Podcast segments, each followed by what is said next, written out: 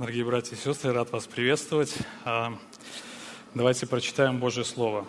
Второе послание Коринфянам, 5 глава, с 11 по 15 стих. Итак, зная страх Господень, мы вразумляем людей. Богу же мы открыты, надеюсь, что открыты и вашим совестям.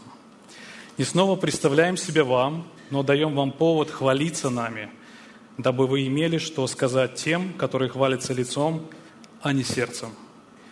Если мы выходим из себя, то для Бога. Если же скромны, то для вас. Ибо любовь Христова объемлет нас, рассуждающих так. Если один умер за всех, то все умерли. А Христос за всех умер, чтобы живущие уже не для себя жили, но для умершего за них и воскресшего. Давайте помолимся.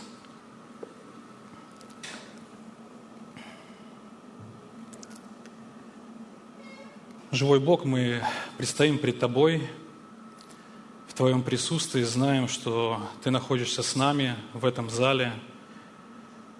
Господи, Ты заботишься и созидаешь э, Твою невесту, Твое тело. Господи, мы отчаянно нуждаемся в том, чтобы Твоя благодать и Твоя милость, она приближала нас больше к Тебе – чтобы мы больше находили свою ценность, значимость, радость в Тебе, Господь. Боже, благослови, пожалуйста, чтобы Твое Слово, которое мы будем сегодня разбирать, оно коснулось и приблизило нас к Тебе. Чтобы оно нам показало, какой Ты. Боже, чтобы оно произвело перемены в нашей жизни, перемены в наших взаимоотношениях. Господь, мы отчаянно нуждаемся в Тебе и без Тебя ничего не можем. Благослови, пожалуйста, и будь за все прославлен. Аминь. Присаживайтесь. А, когда выходишь на сцену, тут такой яркий свет, словно э, э, ты, во-первых, выше, а во-вторых, словно ты ближе к небесам и ближе к славе Божией.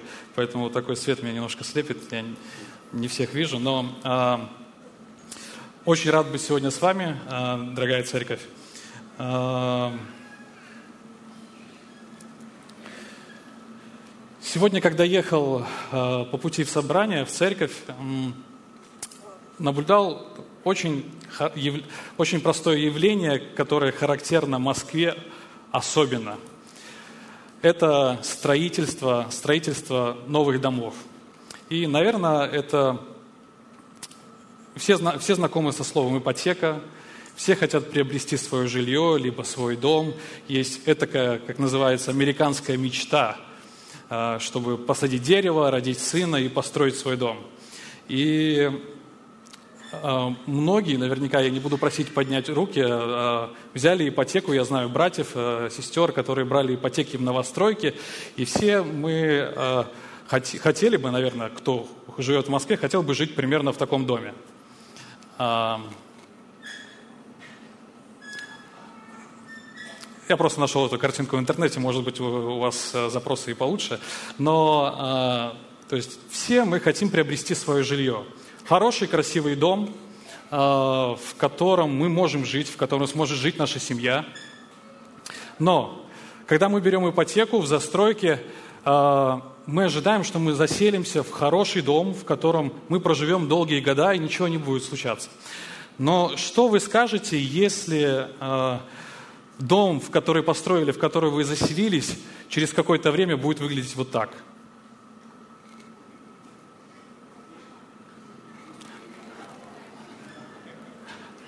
Ген, что там? Такой дом нам нравится. Нам дом, который не нравится, нужен.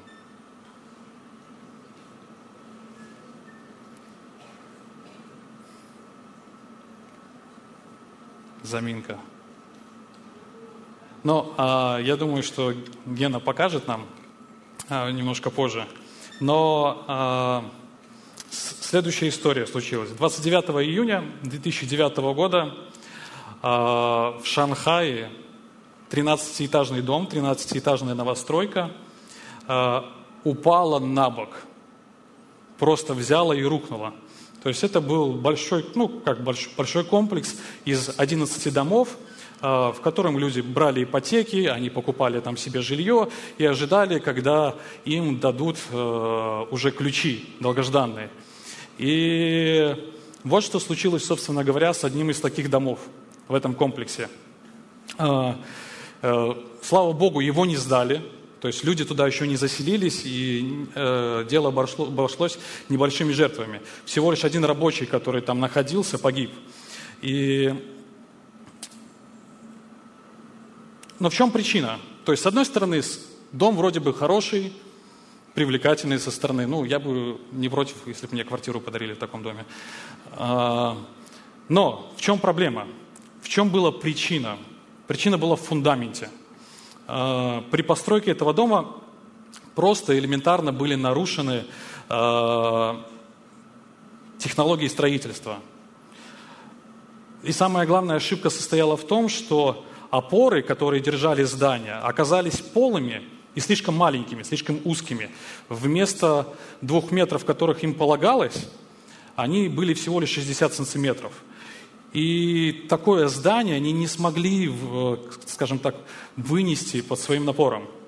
И э, население Шанхая составляет 24 миллиона человек. И там постоянно есть нехватка, нехватка в том, чтобы люди э, просто жили где-то. То есть, поэтому строительные компании, застройщики, не пытаются быстрее, быстрее, в сжатые сроки возводить эти здания и заселять туда людей. Но, как мы видим здесь, э, поспешил, не то, что людей насмешил, да, мог э, людей угробить, другим словом. И с одной стороны, иметь хорошее, красивое, комфортное, уютное здание или дом, или шалаш, а, не знаю, все мы живем где-то, это нормально, это нормально хотеть иметь хорошее, хорошее жилье. Но э, самое главное, на чем вы его построите, что будет заложено в ваш фундамент. То же самое для нас – наше здание или наша жизнь, она должна, то есть она должна, в хорошем смысле сказать, быть э, хорошего вида. То есть она должна быть примером. Писание Новый Завет очень конкретно говорит, вы соль миру, вы свет этому миру, то есть вы показываете собой определенный пример. И каждый из нас призван быть таким примером. Более того, помните в Римлянах 8.28, да, что любящим Бога, призванным по Его возволениям, все содействует ко благу. Какому благу? Быть подобными образу Сына Его. То есть это нормально, что когда люди на тебя посмотрят и скажут, о, это хороший человек. А, сам Павел в предыдущем послании, в первом послании, он призывает, подражайте мне, как я Христу.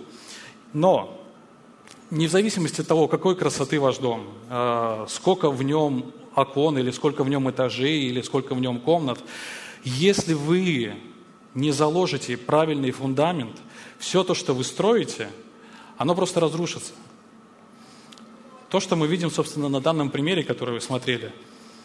То есть люди потратили большое количество времени, а, чтобы построить это здание, большое количество сил.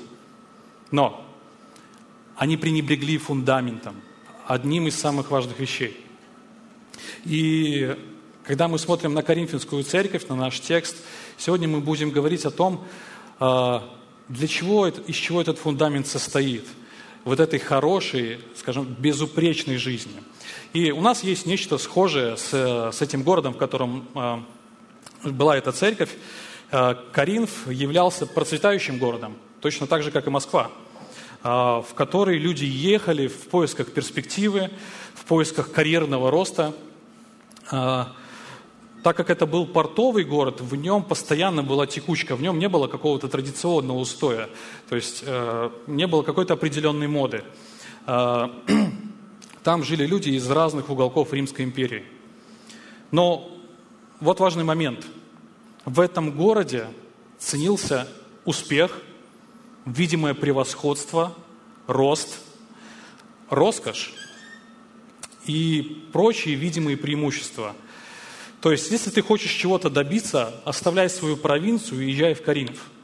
В нашем случае, если ты хочешь чего-то добиться, оставляй свою деревню и езжай в Москву или в Санкт-Петербург.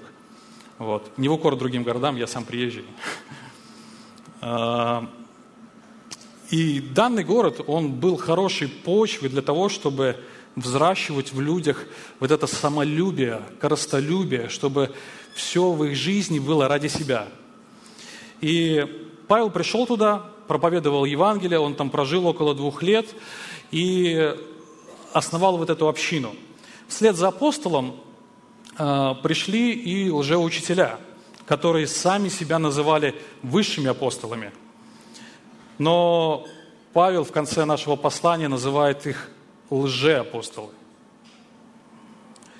Они претендовали на свое отношение к Иерусалимской церкви, э, а в Иерусалимской церкви Павел э, никто, никто его там не признает, они говорили.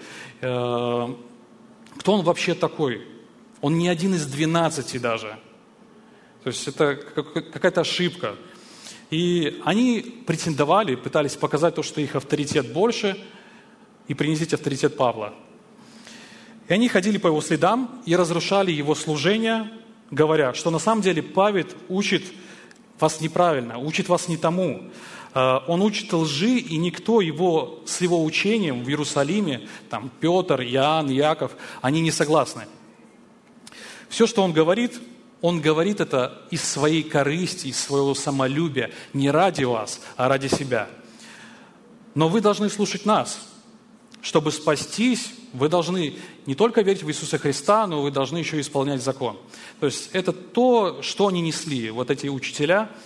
А, и вот Павел пишет это послание, а, защищая свое служение, говоря, что он служит не из корысти, как его обвиняли лжеучителя, не потому, что он получает в этом выгоду какую-то.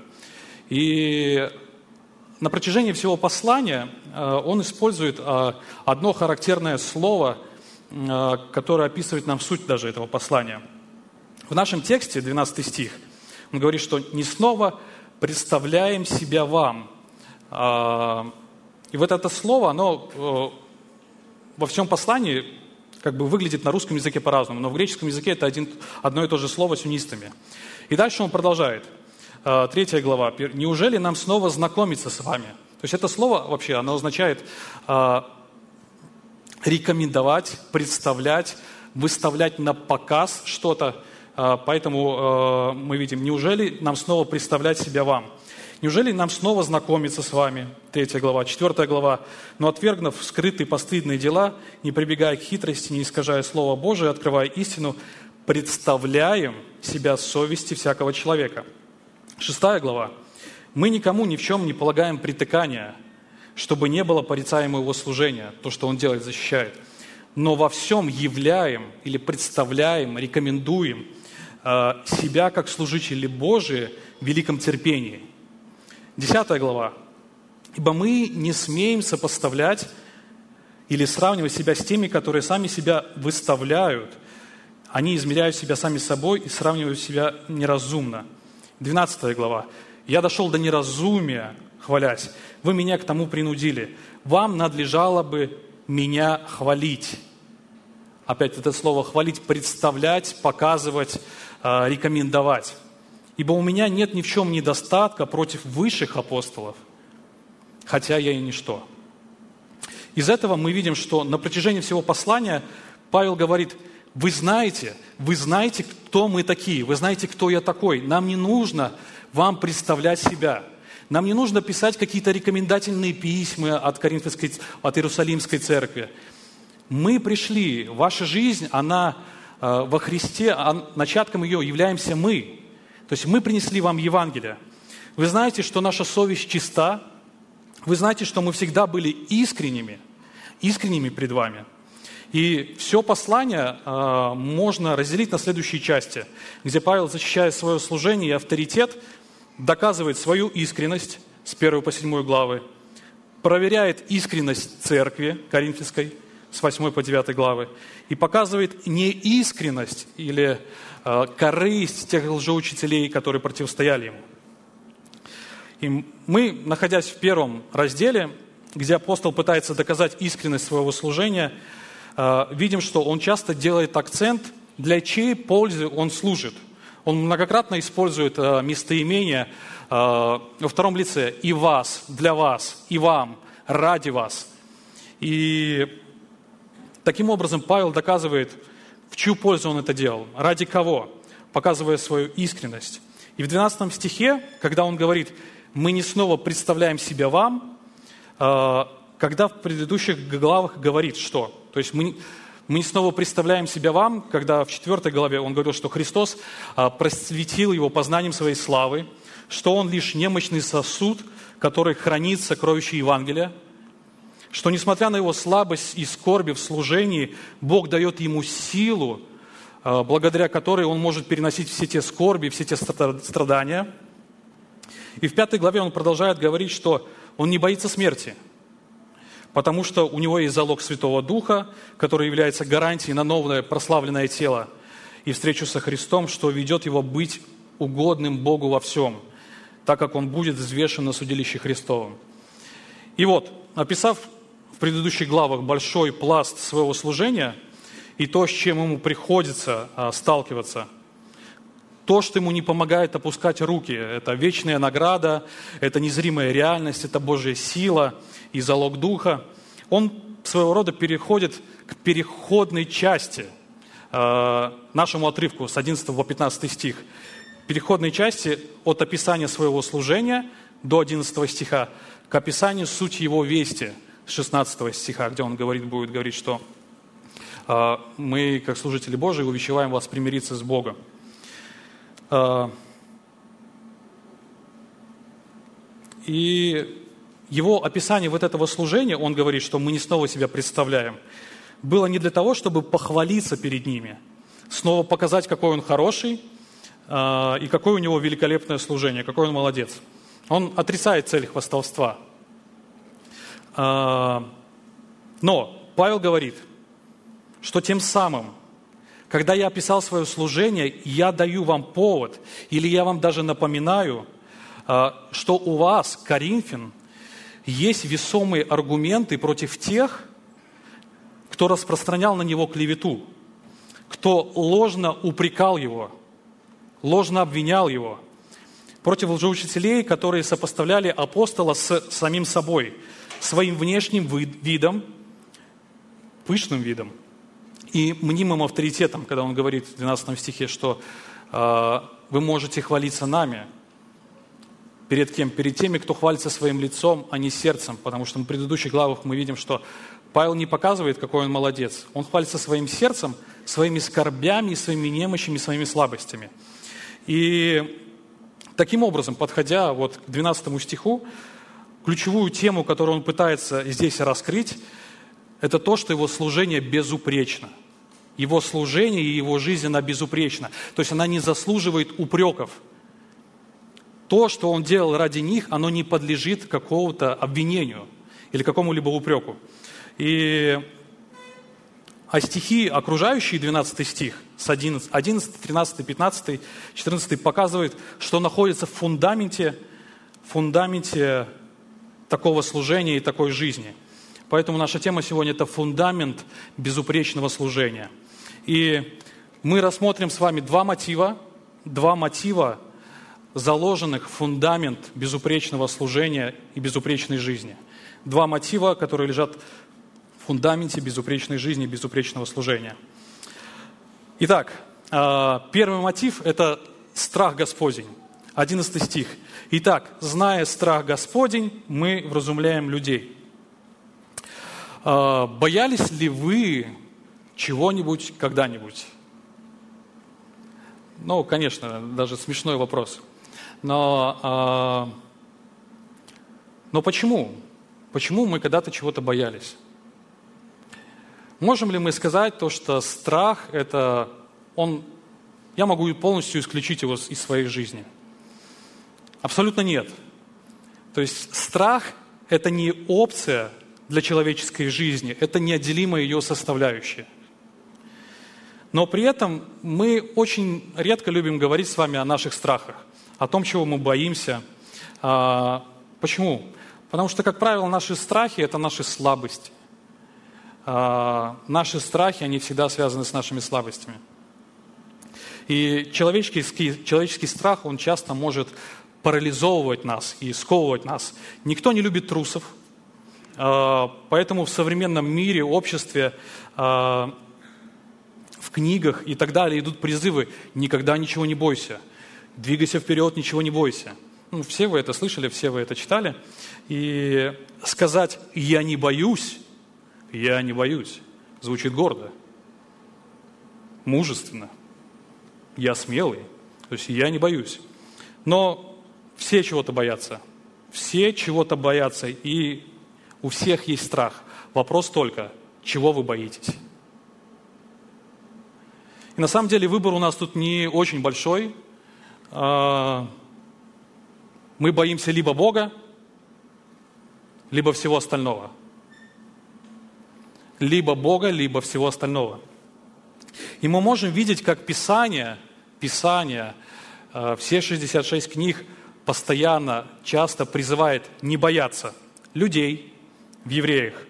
А, мы читаем. Так что мы смело говорим, Господь мне помощник, не убоюсь, что сделает мне человек – Иеремия, не бойся их, ибо я с тобою. Иисус Навин, вот я повелеваю, повелеваю тебе, будь тверд и мужествен, и не страшись, и не ужасайся. И Иезекииля, а ты, сын человеческий, не бойся их, и не бойся речей их, если они волчцами и тернами будут для тебя, и ты будешь жить у скорпионов, не бойся речей их, и не страшись лица их, ибо они мятежный дом, и, говоря им, и говори им слова мои будут ли они слушать или они не будут. Евангелие от Иоанна. «Мир оставляю вам, мир мой даю вам, да не смущается сердце ваше, и да что? Не устрашается». Не бояться смерти, не, боя, не бояться людей, не бояться смерти. Евреям 2 глава. «Избавить тех, которые от страха смерти через всю жизнь были подвержены рабству». Не бояться жизни в целом. 2 Тимофея, ибо Бог дал нам духа не боязни, но силы и любви и целомудрия. Но также оно очень четко и категорично призывает нас и говорит о том, чтобы мы боялись Бога. Исайя 8 глава. Не, назыв, э, не называйте заговором всего того, что народ сей называет заговором. И не бойтесь того, что он боится, и не страшитесь. Господа Саваофа, Его чтите свято. И Он страх ваш, и Он трепет наш. Псалом 110. Пищу дает боящимся Его. Вечно помнит завет свой. Избавление послал Он народу своему, заповедал навеки завет свой. Свято и страшно имя Его. Начало мудрости – страх Господень. Разум верный у всех, исполняющих Его заповеди. Хвала Ему прибудет вовек. Псалом 33. «Вкусите, увидите, как благ Господь». Сначала он говорит, а потом говорит, «Бойтесь Господа, святые Его, ибо нет скудости у боящихся Его». Соломон очень конкретно и четко говорит, что начало мудрости, начало знания, что? Страх Господень. И в Екклесиаста, когда он провел исследование, вот такое масштабное всей жизни – смысла, ради чего жить, он подходит к заключению. Выслушаем сущность всего. Бойся Бога и заповеди Его соблюдай, потому что в этом все для человека. С одной стороны, Писание нас призывает не бояться ничего, но бояться Бога. И кажется, мы порой э, недооцениваем то, почему у нас нет страха этого.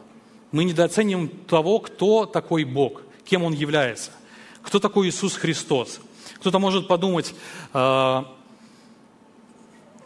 как можно бояться этого смиренного плотника, который ходил 2000 лет назад по земле, целовал младенцев, а, благословлял людей, исцелял и так далее.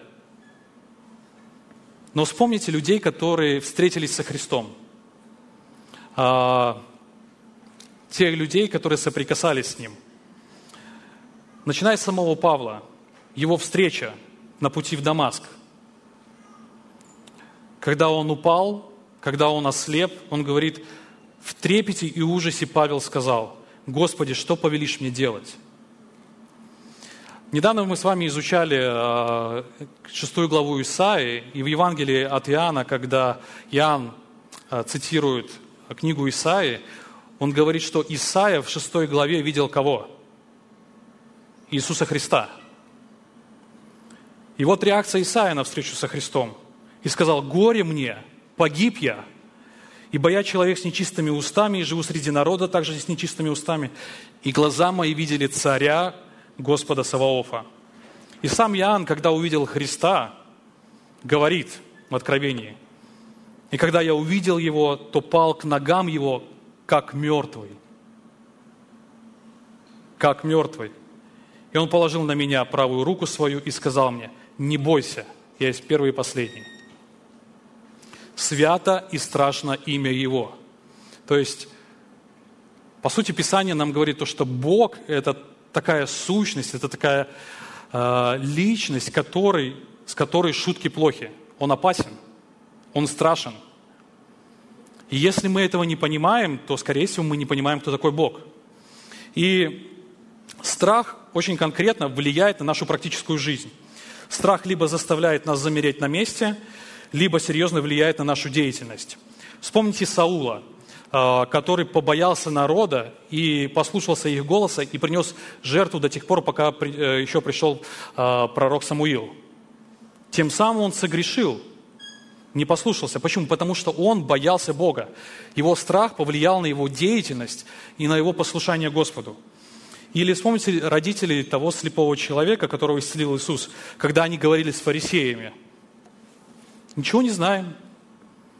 Раньше он не видел, сейчас он видит. И вообще, он совершеннолетний, сами у него спрашиваете. И Иоанн говорит, так отвечали родители его, потому что боялись иудеев – то есть страх влияет на нашу речь.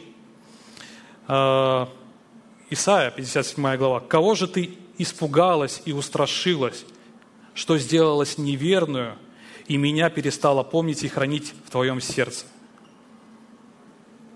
Это говорит Бог к Израилю, называя его своей невестой. Почему, кого ты устрашилась, что ты отошла от меня? Чего ты испугалась? Таким образом, страх – это мощный двигатель и мотиватор, который инициирует в нашей жизни принятие решений. То, чего вы боитесь, будет управлять вами, двигать вами и направлять вас, задавать вектор. Страх – это не опция. Для человеческой жизни это неотделимая ее составляющая. И говоря о страхе Господнем, нужно э, понимать, что разделять.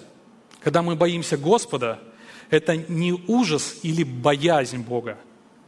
А, глядя на контекст предыдущих, э, предыдущих стихов в пятой главе Коринфянам, для нас очевидно, что это благоговение перед Христом. Так как он использует здесь подводящий итог, говорит слово «итак». В 9-10 стихе Павел говорит, что так как всем верующим надлежит, что? Предстать пред судилищем Христовым, где будут взвешены дела христиан, где будут взвешены ваши дела – добрые и худые, он ревностно старается быть угодным Богу. И осознание этого факта встречи с Господом вызывает у Павла благоговение, трепет и страх перед Богом.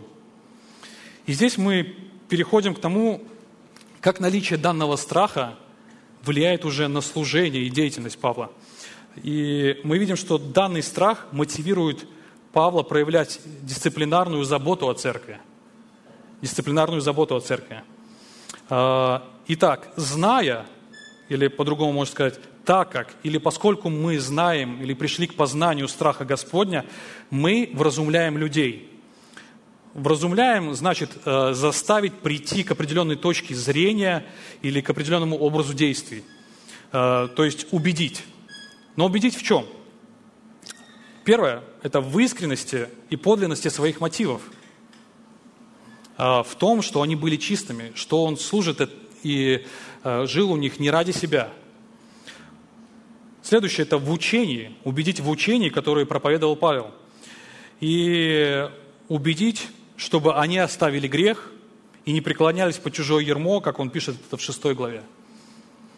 А, то есть изменить, исправить их понимание сути и положения вещей. Именно это мотивируется страхом Господним. То есть он не использует какую-то свою власть в жизни э, и в церкви Коринфян для какой-то манипуляции, узурпации, не знаю, для принесения им вреда или принесения себе выгоды. Он делает это потому, что его двигает страх Божий. И вот что он по сути говорит. Итак, зная, что э, он и Коринфяне пристанет пред Господом на суд, он благоговеет пред Богом, он знает этот трепет, и по причине этого он вразумляет людей, чья жизнь Богу не угодна, и чьи дела и награда могут сгореть, как солома. Павел не говорит, что он боится неправильного отношения к себе, или то, что о нем неправильно подумают, или будут говорить где-то в закоулке, какой Павел недостаточно, э, не знаю, красивый, справедливый, недостаточно хорошая речь у него. А, нет. Страх Божий. Страх Божий – это то что, он, э, то, что им руководит. У Павла не было страха перед людьми, потому что он ходил перед Господом.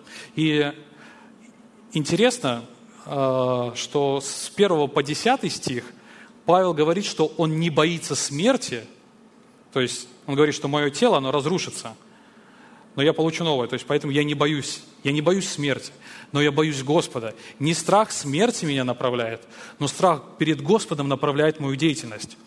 А, и он точно делает это не из корысти и не из какой-то своей выгоды. Почему? Потому что какую там выгоду можно было получить от Коринфянской церкви? То есть там можно было получить только седые волосы. Наверное, не знаю, может даже Павел полысел после того, как он открыл церковь там. А, посмотрите на своих служителей, посмотрите на своих пасторов. Сколько у них седых волос? А, как они служат вам? Так или иначе, мы все с вами нуждаемся в том, чтобы нас окружали богобоязненные люди, которые смогут править а, проявить мудрость и страх Божий и обличить нас, показать, исправить наше неверное поведение, наше неверное мировоззрение. А, потому что мы состоим с вами из того же теста, что и Коринфяне. Нам свойственно заблуждаться, нам свойственно падать, нам свойственно подаваться лжи. И когда очередной раз а, ваш лидер малой группы или ваш пастор – Хочется с вами поговорить, обсудить э, какие-то моменты, которые неприятно вам обсуждать. смс пришла, ой, опять он написал. Опять зовут там на совет или еще что-то, или лидеры малой группы со мной говорит. Они это делают не потому, что им это приятно.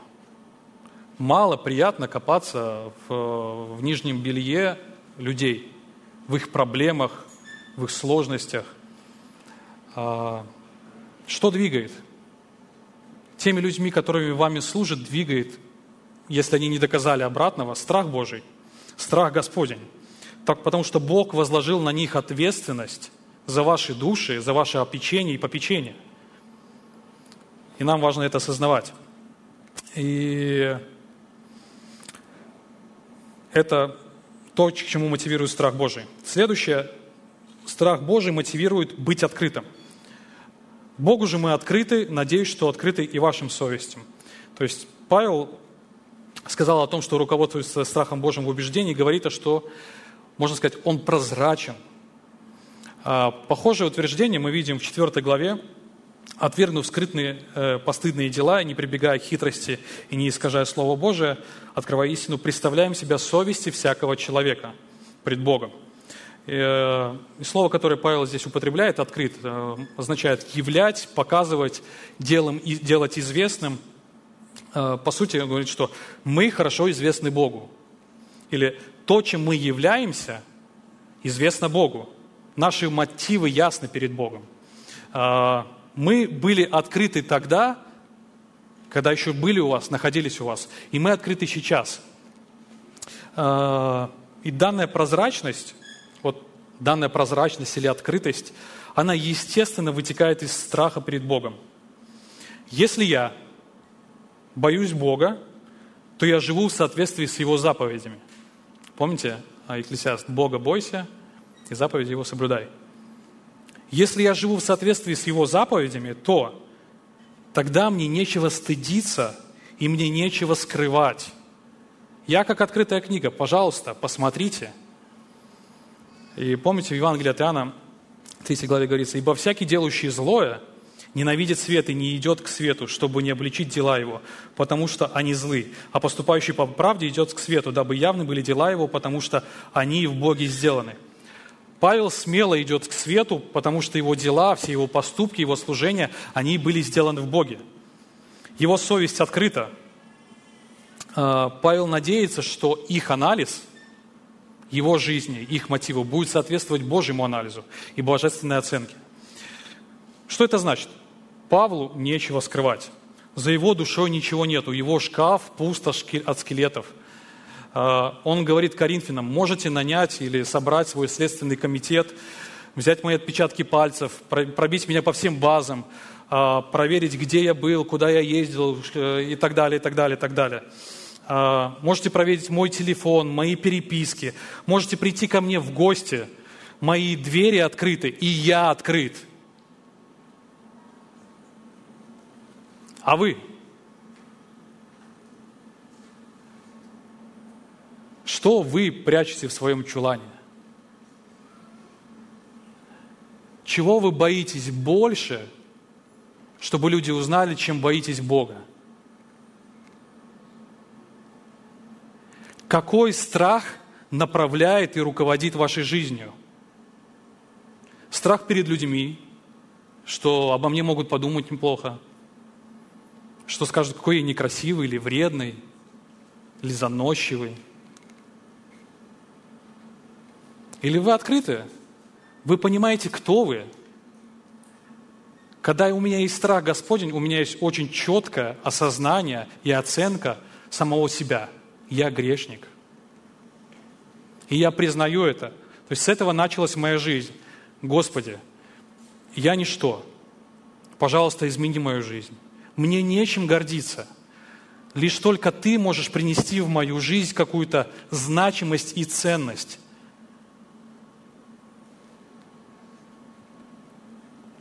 Живете ли вы в аквариуме или в подземном бункере а, с биометрическими замками?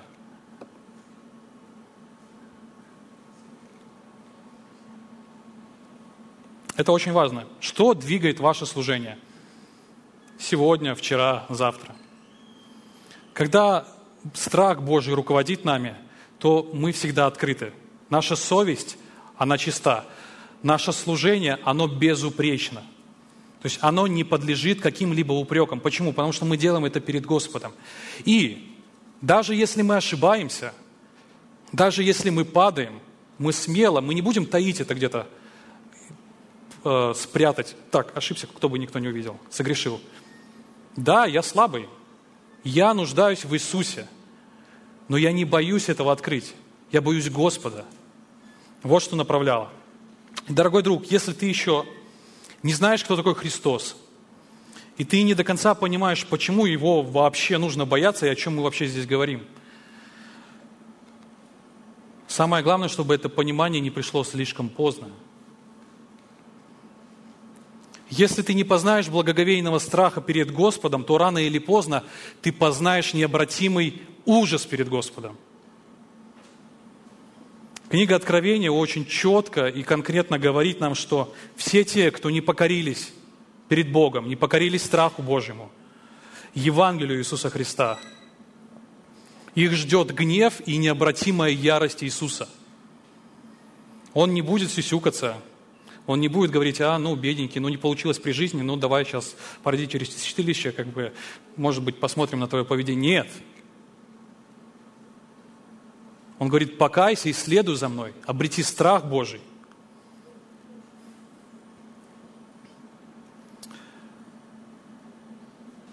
Псалом 2.12. «Почтите сына, почтите сына, чтобы он не прогневался, и чтобы вам не погибнуть в пути вашем, ибо гнев его воскорится вскоре. Блажены все уповающие на него». То есть нам нужно очень правильное понимание и осознание того, кто такой Иисус Христос. Нет ничего прекраснее, чем Христос в этой вселенной. Нет ничего ценнее, чем Он. Но также нет ничего более ужаснее гнева Агнца. Итак, это первый мотив, который заложен в фундаменте безупречной жизни апостола Павла. Это первый мотив, который может направлять и служить подпоркой, чтобы наше здание оно не рухнуло. Это страх Божий. Второй мотив, который заложен в фундаменте безупречной жизни и безупречного служения, это любовь Христова. Если мы выходим из себя, то для Бога, если же скромны, то для вас. Ибо любовь Христова объемлет нас, рассуждающих так. Если один умер за всех, то все умерли. А Христос за всех умер, чтобы живущие уже не для себя жили, но для умершего и воскресшего за них.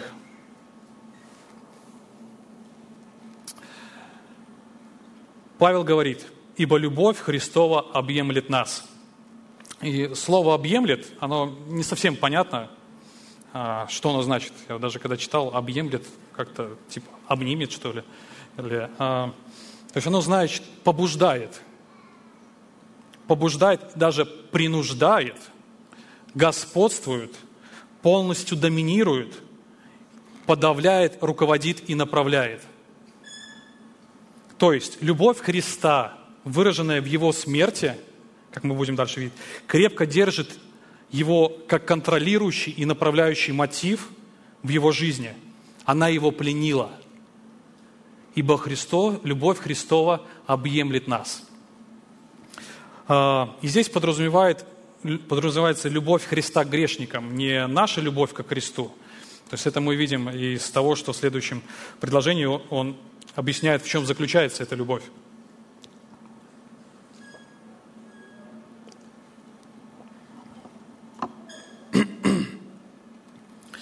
Таким образом, апостол говорит, что он охвачен этой любовью, или давайте даже по-другому, он одержим, одержим любовью Христовой. И, вероятно, многие из вас были на море, может, кто-то был на океане, и вам доводилось видеть вот эту необъятную мощь воды, волн, вот этих тонн и глубины, которые там находятся. Особенно, когда ты смотришь ночью, когда ты вода черная, ты не видишь там, не знаю, там ни дна и просто трепет тебя пробирает. И это величественное зрелище, это могущественная сила, могущественная стихия. Но есть еще более могущественная сила, а, которая способна управлять этими водами, морями и океанами. Это притяжение Луны. То есть гравитация Луны воздействует на земные воды так, что мы можем видеть приливы, отливы. То есть наши, наши океаны, они двигаются почему? Потому что Луна ими руководит. Она их направляет. Точно так же, таким же образом Павел был руководим и направляем любовью Христовой. А, интересно. Интересно, что руководило им раньше. Вспомните его жизнь до Дамаска. Его жизнью руководила ненависть ненависть к ереси, о которой говорили о Христе, и ненависть э, к самому Христу, который возомнил себя Богом. Но встретившись со Христом, как мы посмотрели в первом, да, в первом мотиве, то есть, если ты встречаешься со Христом, у тебя нет другого шанса, ты просто падаешь. Встретившись со Христом и познав Евангелие, вместо ненависти, которая руководила все его действия, теперь им начинает руководить любовь Христова. Она начинает его направлять. В чем заключается эта любовь? Он показывает, 14-15 стих. «Ибо любовь Христова объемлет нас, рассуждающих так, или пришедших к конкретному суждению, рассуждению. Если один умер за всех, то все умерли, а Христос за всех умер – чтобы живущие уже не для себя жили. Э, и Павел здесь делает акцент на мысли, что все умерли. если бы мы могли посмотреть, то один умер за всех, все умерли, за всех умер Христос. Центральная мысль – это все умерли. То есть она словно зажата в скобках. Один умер, то есть Христос умер, и дальше он говорит, Христос умер за всех. А посередине все умерли. А, таким образом, он говорит о том, что в смерти Христа, в смерти Христа мы умерли для себя и своих греховных стремлений, похотей. И дальше он говорит, что Христос умер, чтобы живущие уже что? Не для себя жили, но для умершего за них и воскресшего. Эту же концепцию Павел очень хорошо объясняет в Римлянам 6 главе. А, и чтобы понимать суть данного отрывка, а, как Павел, что Павел здесь хочет донести или показать, кому он относится, а, нужно вспомнить опять-таки контекст, то, что Павел защищает свое служение. То есть здесь он в первую очередь говорит сам про себя. Иисус умер, и Павел умер вместе с ним. Иисус умер, чтобы Павел уже жил не для себя, но для него. Таким образом, апостол Павел говорит, что любовь Христова, которая проявилась в этой смерти, она достигла своей цели. То есть то, ради чего Христос умер, чтобы все умерли. Христос, Павел, э, эта любовь достигла своей цели. То есть Павел умер для себя – и он уже живет не для себя, но для умершего за них. А, и сам Иисус говорит, вспомните, Иоанна 15 глава, «Нет большей той любви, как если кто положит душу свою за своих, за друзей своих». Римлянам 7, 5 глава. «Ибо едва ли кто умрет за праведника, разве за благодетеля может быть кто и решится умереть?» Но Бог свою любовь доказывает к тем, что умер за нас, когда мы были еще грешниками. То есть, что примечательного в этой любви, которая двигала им? Павел не говорит то, что он был молодец на 5 баллов. Хорошо учился, был хорошим фарисеем. А, не потому, что он был такой хороший. И Христос умер за вас не потому, что вы были такими хорошими. В нас нет ни одной причины, которая побудила бы Христа пойти на этот шаг – отдать бесценную святую жизнь Христа за тех, чье сердце чернее любой дыры на этой планете. И грязнее, простите за слово, любой помойки. Это про нас с вами. Но именно это сделал Иисус. Именно в этом проявилась Его любовь к Павлу и к нам с вами. То есть важно понимать, что вашей вины, вашей вины больше, чем молекул H2O в Тихом океане. А ценность жизни Христа была больше, чем все живущие на планете Земля. Как я могу продолжать жить для себя, когда сам Бог спустился с небес, прожил свою жизнь для меня и умер ради меня, который заслуживает только смерти, гнева, ада и наказания.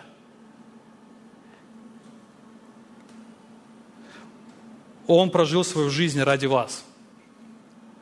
Людей, которые не заслуживают и недостойны. И Он предлагает прожить жизнь вашу ради Него. Того, кто этого достоин и того, кто этого заслуживает. А, одно произведение меня приятно удивило – одно произведение. Э, в романе Виктора Гюго «Отверженные» э, рассказывается про времена французской революции. И заходит речь про старого священника, епископа, который жил в скромном доме, без роскоши и какого-то шика. При этом он имел достаточное жалование от государства, чтобы содержать себя хорошо.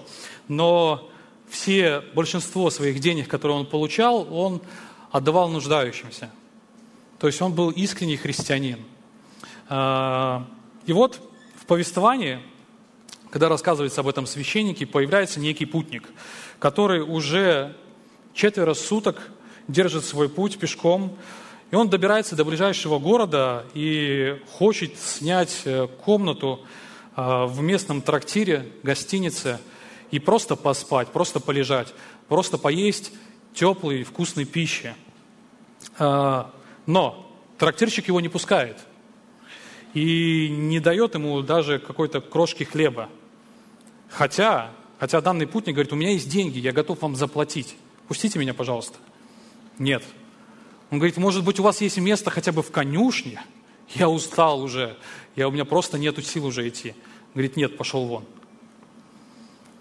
Уйдя из этого трактира, он пошел дальше по городу, уже вечеряло, а, он стучался то в одну дверь, то в другую, а, пытаясь найти ночлег, пытаясь покушать.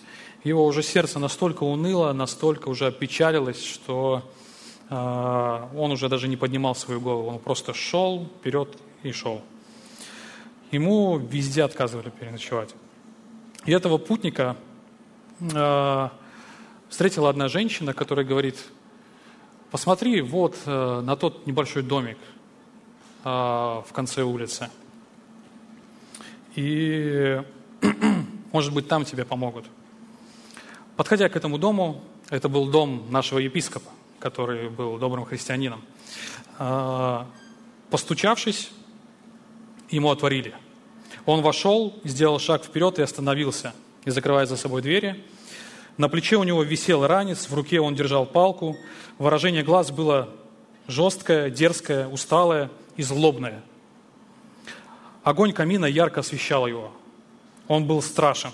В этой внезапно появившейся фигуре было что-то зловещее. И у служанки, которая открыла ему дверь, даже не хватило духа э, вскрикнуть. И вот он начинает говорить. «Меня зовут Жан Вальжан. Я каторжник. Я пробыл на каторге, то есть в тюрьме, на зоне, 19 а, лет. Четыре дня назад меня выпустили. И я иду в Пантерле по месту назначения. Вот уже четыре дня я шагаю пешком из Тулона. Сегодня я прошел 12 лье, это 66 километров. Вечером, придя в этот город, я зашел на постоялый двор, но меня выгнали из-за моего желтого паспорта – который я предъявил, предъявил в мэрии. Ничего не поделаешь. Я зашел в другой постоялый двор, мне сказали, убирайся. Сначала на одном, потом на другом. Никто не хотел впустить меня. Я был в собачьей конуре, но и собака меня укусила и выгнала вон, словно она была человек. Согласны вы дать мне поесть и переночевать? Может быть, у вас найдется конюшня? А, и добрый епископ говорит, а, он попросил своих служанок постелить ему чистое белье в отдельной комнате и пригласил данного человека а, на ужин. На этот, на этот ужин епископ достал из своей полки серебряные приборы и серебряный подсвечник, так уже был вечер. Это единственная ценность, которая была в его доме. То есть он любил есть серебряными вилками, ложками, и были подсвечники, на которых стояли свечи, а, которые сделаны из серебра. Это единственное ценное, что у него было. И данный каторжник, Жан Вальжан, он просто недоумевал, серьезно, как-то так, такое отношение ко мне. Вы что, не видите мой паспорт? Посмотрите. Всеми в меня плевали только что, даже не давали мне в конюшне переночевать. А вы проявляете ко мне такое глубокое радушие, а, такое расположение и принятие. И вот они поели, а, епископ с ним пообщался, спросил про его жизнь и так далее, поинтересовался. И они закончили еду, а, епископ взял подсвечник, проводил Жана Вальжана до комнаты и пожелал ему доброй ночи. И тут началось самое интересное. А, на каторге он сидел за воровство. 19 лет. Постепенно он то украл хлеб, то еще что-то. А, и так далее. И вот он лег спать, и у него из головы не может выйти эти серебряные приборы, которые он ел, которыми он ел. Сразу в его голове возникают мысли, о, за них, возможно, там получится у меня выручить там 200 франков и так далее. И потом он думает, нет, но он же проявил ко мне такую доброту, такое расположение, такую милость. И, в общем, в своей праведной душе он мучился, и так или иначе злая сторона пересилила. А, тихо встав с кровати, он а, подошел к шкафу, он видел, куда священник положил эти приборы, достал, а, достал эти а, вилки, ложки и выскочил в окно. И побежал кауарами через сад и так далее. Как бы вы поступили в данном моменте, если бы вы встретили этого человека, нашли бы его? Представьте, что в ваш дом пришел кто-то, кто абсолютно, которого все отвергают, который не заслуживает расположения. Вы его накормили, напоили, дали ему лучшую комнату в, своем, э, в своей квартире. И при этом самое ценное, что у вас есть дома, я не знаю, может, сейф ваш, ваш какой-то или еще что, а, что для вас дорого, он ночью взял и свистнул. Как бы вы поступили? А, и вот продолжение. Епископ спит, а, стук в дверь. Дверь открылась, странная возбужденная группа людей появилась на пороге. Три человека держали за ворот четвертого. Трое были жандармы, четвертый Жан Вальжан. И когда он его увидел, епископ, его реакция «Ах, это вы!» – вскричал он, обращаясь к Жану Вальжану. «Я очень рад вас видеть». Он увидел вот эти серебряные приборы в его руках, не в его руках, а в руках жандарма, которые держали. «Я очень рад вас видеть, но послушайте, это же, это же вы, ведь я вам отдал и подсвечники. Почему вы взяли только ложки и вилки? Я ведь вам отдал и подсвечники серебряные. Как и все остальное, вы вполне можете выручить за них хорошие деньги. Поэтому вы, поэтому, поэтому наверное, вы пришли за, за подсвечниками, так как забыли про них. Жан Вальжан широко раскрыл глаза и взглянул э, на почтенного епископа с таким выражением, которое не может передать никакой человеческий язык. И он дрожал всем телом. Машинально и растерянным видом он взял в руку оба подсвечника и ушел. Но епископ ему сказал в дорогу, Жан Варжан, не забывайте, никогда не забывайте, что вы обещали мне употребить это серебро на то, чтобы сделаться честным человеком. Жан Вальжан, брат мой, вы более не принадлежите злу, вы принадлежите добру. Я покупаю у вас душу, я отнимаю ее у черных мыслей и духа тьмы и предаю ее Богу. А, вот эта любовь, она шокировала она настолько повлияла на этого каторжника, на этого зэка, нашими словами, нашим языком современным, что впоследствии а, он выбился в люди, а, он стал директором предприятия и начал э, помогать своему обществу, которое вокруг него находилось. Он помогал бедным, сиротам, вдовам. Почему? Потому что к ему незаслуженно была проявлена вот эта милость, вот эта забота. Как бы мы поступили в таком моменте? Шесть лет назад, когда я жил в Петербурге, а, у меня украли телефон.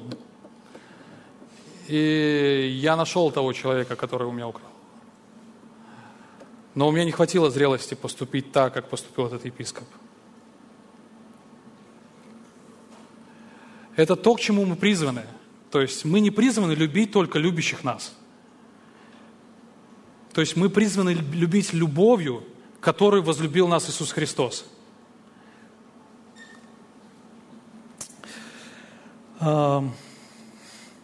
Здесь говорится о каждом из нас. Все мы были на месте апостола Павла, все мы с вами были на месте Жана Вальжана. Так как Писание говорит, что мы были богопротивниками и врагами Ему. В римлянах написано, «Ибо если, будучи врагами, мы примирились с Богом смертью Сына Его». Будучи врагами – и вот это важно понять. Где нет плененности любовью Христа, там всегда будет плененность любовью к самому себе. Где нет плененности любовью Христа, там не будет бескорыстной деятельности. Потому что объект любви – это вы сами. Ваши похоти, ваши желания, ваши стремления. Человек, который не пленен любовью Христа, делает все ради себя, и рано или поздно это проявится в его служении – Ради или поздно это все увидят. И уже в клевете и лжи не будет необходимости для такого человека. Такой человек сам себя дискредитирует. То есть он не безупречный. Его жизнь будет подлежать упрекам и обоснованным упрекам. Но когда мы строим свою жизнь на фундаменте мотива любви Христовой, мы знаем, что мы делаем это, любую деятельность не для себя, не для своей выгоды. Посмотрите и вспомните то, как Бог возлюбил вас. И пусть это осознание охватит ваш разум, сердце, пусть это на самом деле, мы настолько привыкли к этому языку, но это безумная мысль. Представьте себе то, что, э, не хочется выражаться грубым языком, но на улице человек без определенного места жительства, который не мытый годами и так далее, весь заросший, представьте то, что э, вам необходимо ради этого человека отдать даже не себя, а жизнь своего сына, что-то самое ценное, что у вас есть. Такими были каждый из нас. Но мы привыкли к этому. Мы привыкли к этому, поэтому это сознание, оно не руководит нами часто, оно часто нами не направляет. Именно поэтому мы часто не способны поступить так, как поступил этот епископ –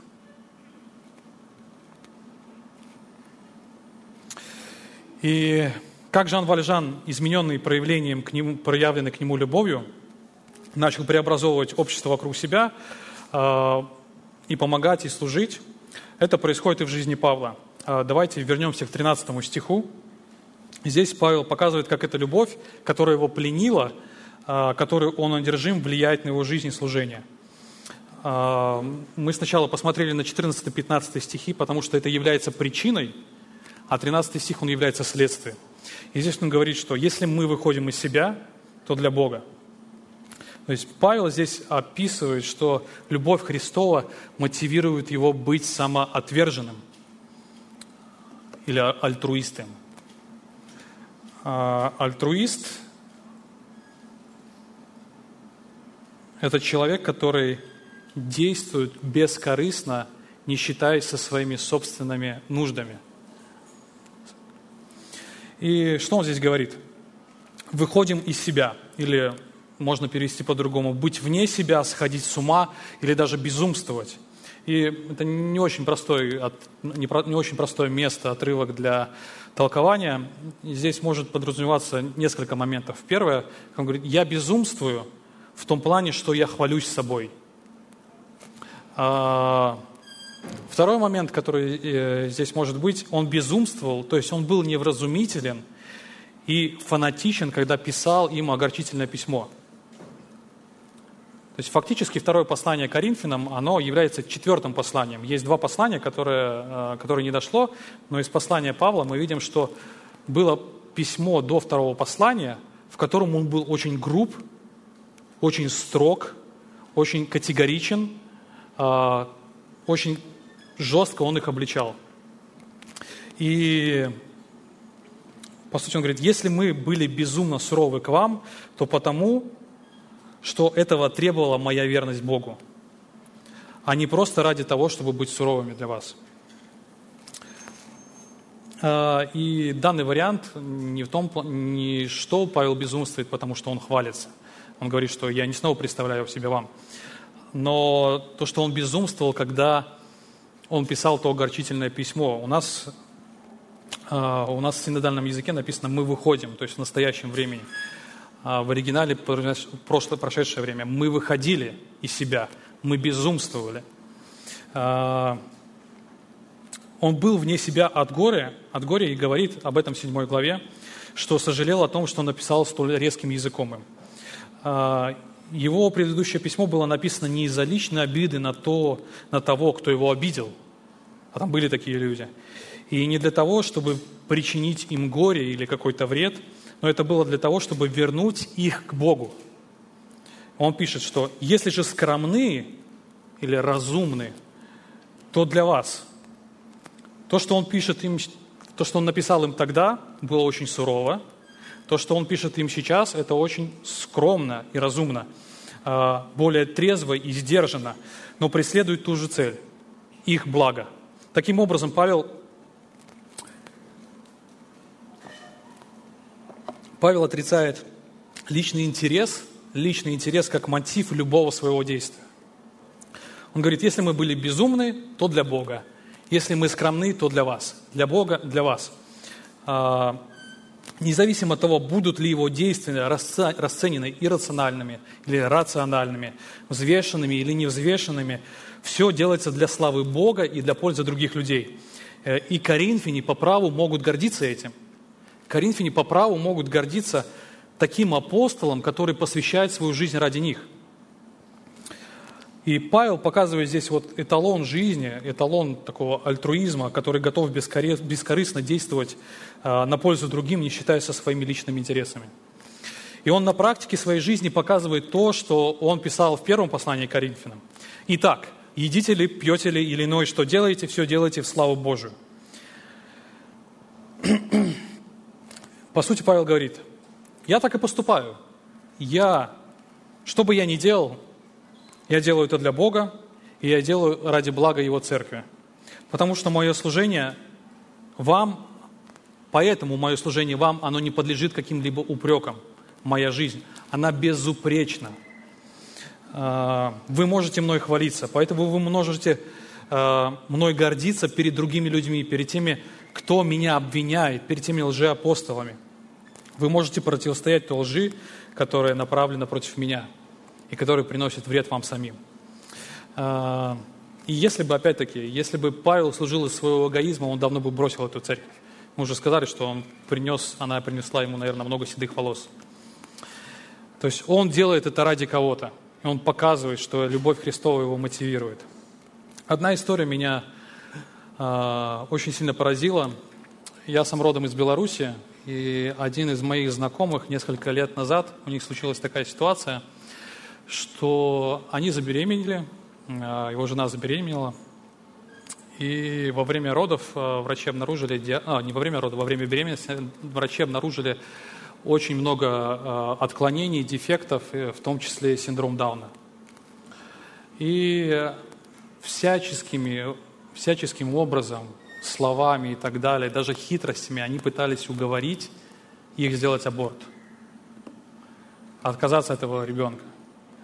Зачем вы хотите родить инвалида? Или зачем вы хотите родить урода? Но Бог дал им мудрости, Бог дал им силы пройти через это обстоятельство. А, они родили этого ребенка, он был синдромом Дамна, но половину тех дефектов, проблем, которые приписывали, они не, они не подтвердились.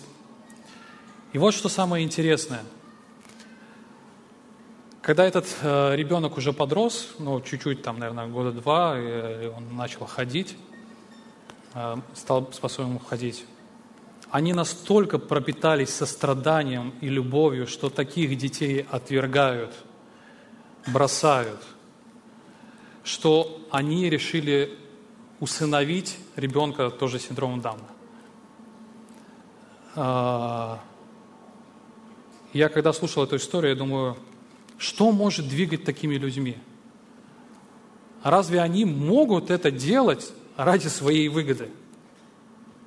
Принесет ли это им какую-то пользу? Делали ли они это из корысти? Нет. Лишь потому, что любовь Христова настолько влияла и руководила ими, что они были готовы, первое, жить со своим ребенком, зная все трудности, которые будут, не сделав аборт – но более, пойти еще на более серьезный шаг, установить от ребенка, от которого а, а, синдром Дана, от которого отказались его родители. Сегодня служение наше с вами, оно не обязательно несет жертвенный характер. То есть нам не нужно а, переплывать океаны на кораблях, там, находиться в ночи морской, там, день и два. Нас не бьют с вами палками, нас не преследуют – но почему-то нам даже иногда сложно просто прийти помочь убрать аппаратуру.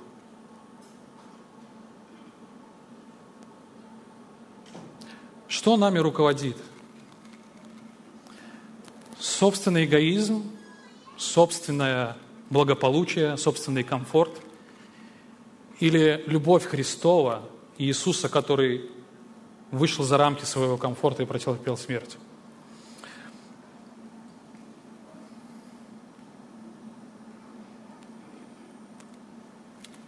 Пусть ваша, пусть ваша роль в церкви, она описывается ролью слуги, который готов помогать, который готов жертвовать своим временем, своими финансами, а, своей помощью, а, руками, советом.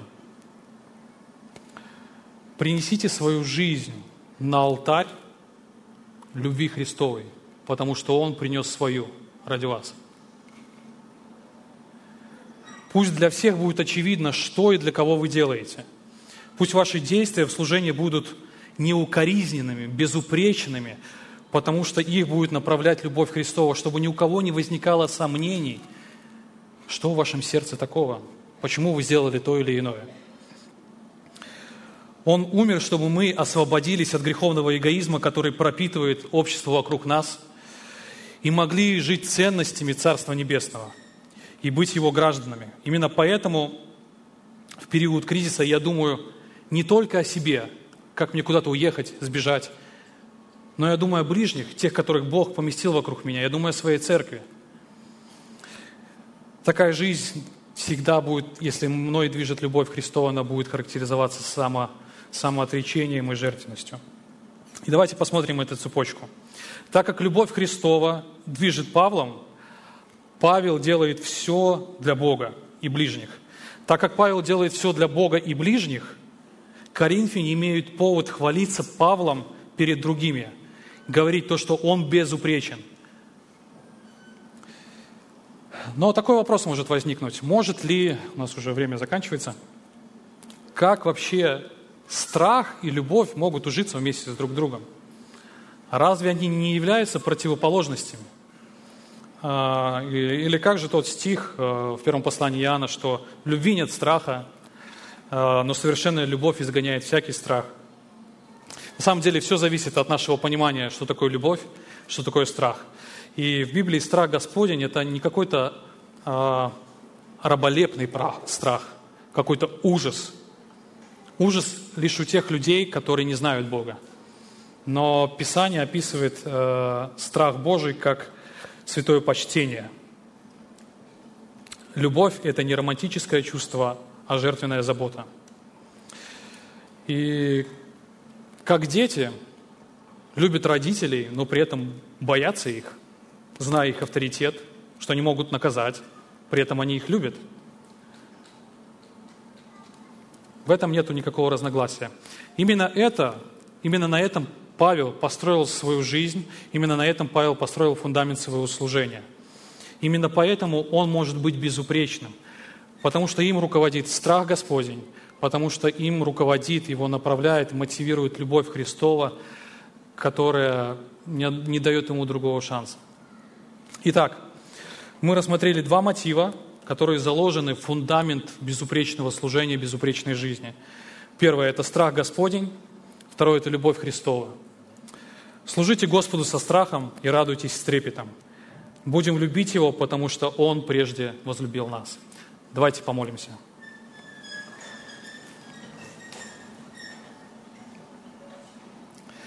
Царь наш, мы славим, благодарим Тебя за то, кто Ты есть, Боже, то, что Ты не оставил нас в мраке, во тьме этого мира, но пришел, встретил нас на дороге отчуждения и ненависти, и Э, когда мы противились Тебе. Ты явил к нам свою милость, Ты явил к нам свою любовь, Ты отдал свою жизнь за нас. Господи, благослови нас быть теми людьми, которые будут светом, которые будут примером, которые не будут подлежать каким-либо упрекам, но смогут всем являть то, кто Ты есть. Сможет служить ближним и людям, тем, которые не знают Тебя, мотивируясь Твоим страхом, мотивируясь Твоей славой, Твоей святостью. Боже, без Тебя мы ничего не можем, просим, чтобы Ты своим Духом менял и направлял нас. Слава Тебе за все. Аминь.